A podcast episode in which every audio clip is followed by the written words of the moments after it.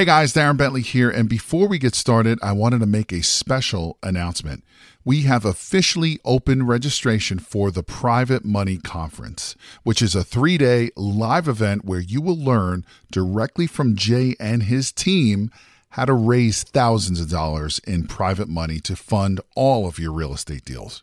Now, in today's changing market, more and more people are losing out to other investors because most of those investors have the cash to fund these deals. Did you know that you are missing out on 87% of the real estate deals out there because you don't have access to private money? Sadly, most real estate investors don't even know this is the reason why they continue to lose deal after deal. And with everything that's happening in the market today, you absolutely need every advantage available to you. And having access to unlimited amounts of private money is your big advantage. So to register for this live event, head over to jayconner.com forward slash event. Again, that is jayconner.com, J A Y C O N N E R.com forward slash event, where you will be able to lock in your seat for this live in person three day event, which takes place June 12th, 13th, and the 14th in beautiful North Carolina. But you got to be fast because there are a limited number of seats, and when they are gone, they're gone. So, again, to take advantage of this incredible event and to learn how to raise all the private money you'll ever need directly from Jay Conner and his team, head over to jayconner.com forward slash event. Again, that is jayconner.com, J A Y C O N N E R dot com forward slash event. Now let's get into today's episode.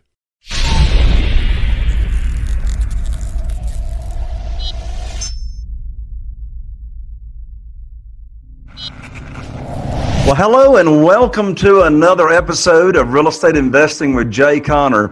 I'm Jay Conner, the Private Money Authority, and I want to give you a special welcome. If this is your very first time, you're part of a movement. We kicked off the show just a little over a year ago. We've got almost 200,000 downloads and listens, and we're excited you're here. If this is your first time to the show, we talk about all things related to real estate investing from single family houses to commercial to self storage to land to uh, assisted living to anything you can think about. But our primary focus most of the time is single family houses. How do you find the deals? How do you find the hot motivated sellers? How do you get them funded? How can you sell them quickly? How can you control them? And how can you have the freedom in this business, which is why we get in this business to start with? Well, if you've been tuning in over the past few months or year, you know, I have had some amazing guests here on the show. And today's show, it's absolutely no different. Before I introduce my special guest today, I've got a free gift for everybody, and that is an online demand class that is going to show you how to get the funding for your deals, regardless of your credit, your experience, what your mortgage a banker would say, or any of that. So you can go check it out at www.jayconner, J A Y C O N N E R dot com forward slash money podcast. That's www.jayconner, J A Y C O N N E R com forward slash money podcast. Well, I'm so excited to have my friend and colleague on the show today. His name is Chris Prefontaine, and Chris is quite the guy. He is the best selling author of more than one book. In 2017, uh, he released The Real Estate on Your Terms. And now, just this year, he has released a new book titled The New Rules of Real Estate Investing. So let me tell you, Chris was so kind to send me an autographed copy of his, his newest book that he's released. And you for sure are going to want to get a copy of that book as well. Before I bring on Chris, just a little bit more about him. He's been investing as of today's show for over 27 years. He's also the founder of Smart Real Estate Coach, and he's also the host of a very large, famous podcast himself, which is titled the Smart Real Estate Coach Podcast. Now, he lives in not Newport, North Carolina, like I do, but he's in Newport, Rhode Island with his, uh, his wife, Kim, and their family, and they run the family business. So, anyway, he's just a very, very well known, successful, for many years, real estate investor himself. He's known to be an expert on terms, and I'm so excited to have Chris on today. And one of the reasons that I decided to have Chris on my show is because he's just like me. The, the foundation of his business is having a servant's heart and giving back to the community, which I'll let him talk about that in a moment as well. So, with that, Chris, welcome to the show. Thanks, Jake. Thanks for having me, my friend. Absolutely, absolutely. So, Chris, you've been in real estate investing for quite a while, and you you do the business a little bit different than some other folks. I know you focus on terms and that, but before we get into your expertise on how you control properties with how having to risk your own money, how did you get involved in real estate investing? Well, at the risk of dating myself, which I think you already alluded to the dates. So I had been around a family company. I'm going way back to like 90s, late 80s, early 90s. But the family company wasn't real estate, Jay. They actually, my, my dad would build his own buildings in the welding supply industrial gas business and then lease them back to himself. You know, so he would create a little income stream there. And then he started flipping land. So I was around that for a while. I built homes from like 91 till 95, bought a Realty Executives franchise. So I had my broker hat on in those days.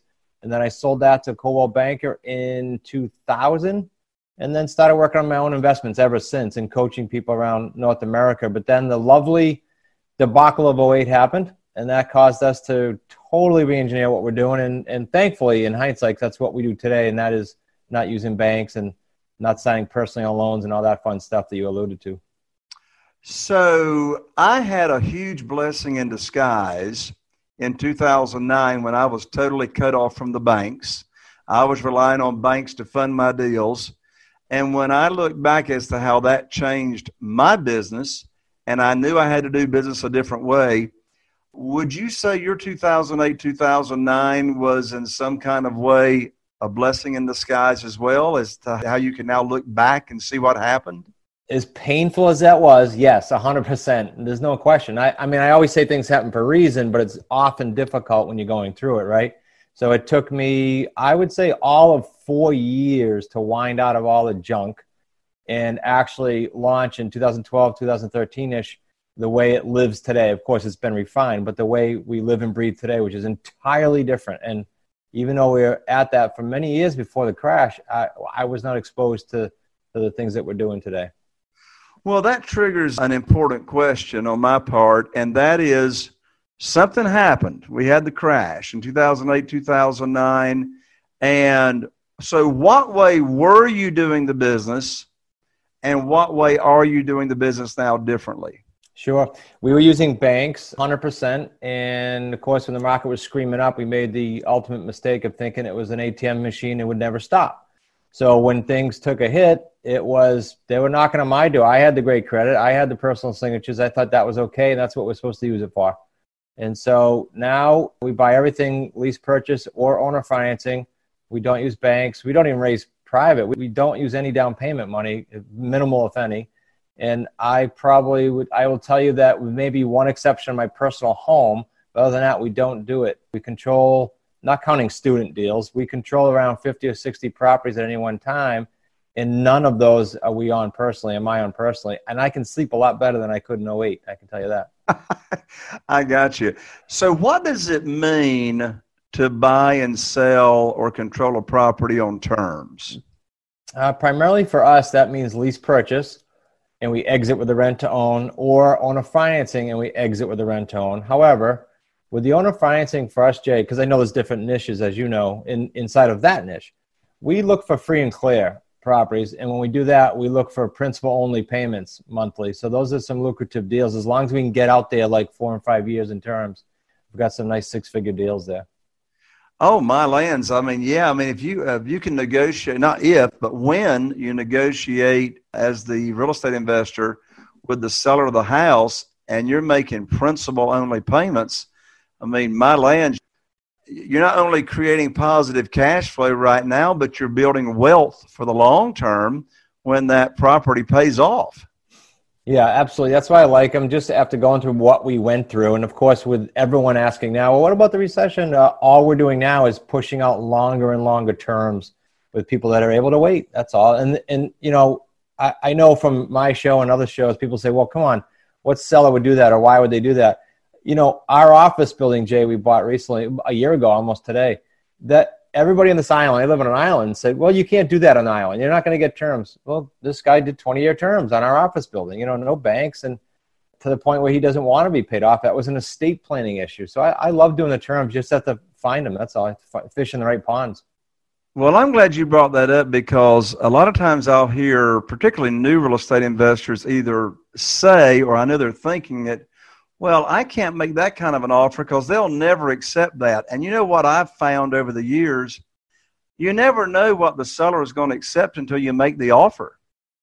Yeah, it's crazy. You and I talked about a mutual acquaintance just before the show, and just a conversation or two with him caused me to go back to about eight of our deals, eight out of 50, right like the first week, and renegotiate terms. And you know what, Jay? With one exception, they all said, oh, yeah, you know what? That's a good idea. We extended it some like 15 years, 10 years by, by adding a teeny bit of interest, a teeny bit after years of principal. And they all said, sure. So I'm just blown away by if you ask what, what can happen. Exactly. You never know what they'll do.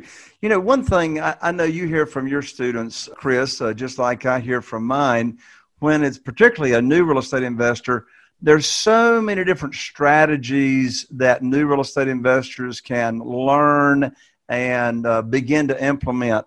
But I know you talk about there's two specific strategies that you have in mind for a new real estate investor to focus on. What are those two strategies?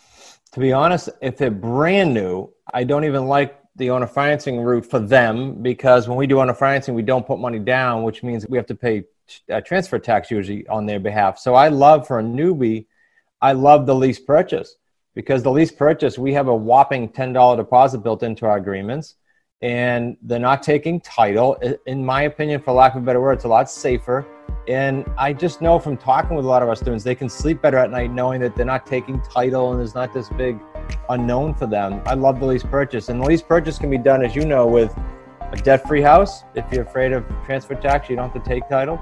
It can be done with an over leveraged house. It can be done with just your average, hey, I've got 30 or 40 grand equity in the house. So we've, we've done all those types of deals, lease purchase.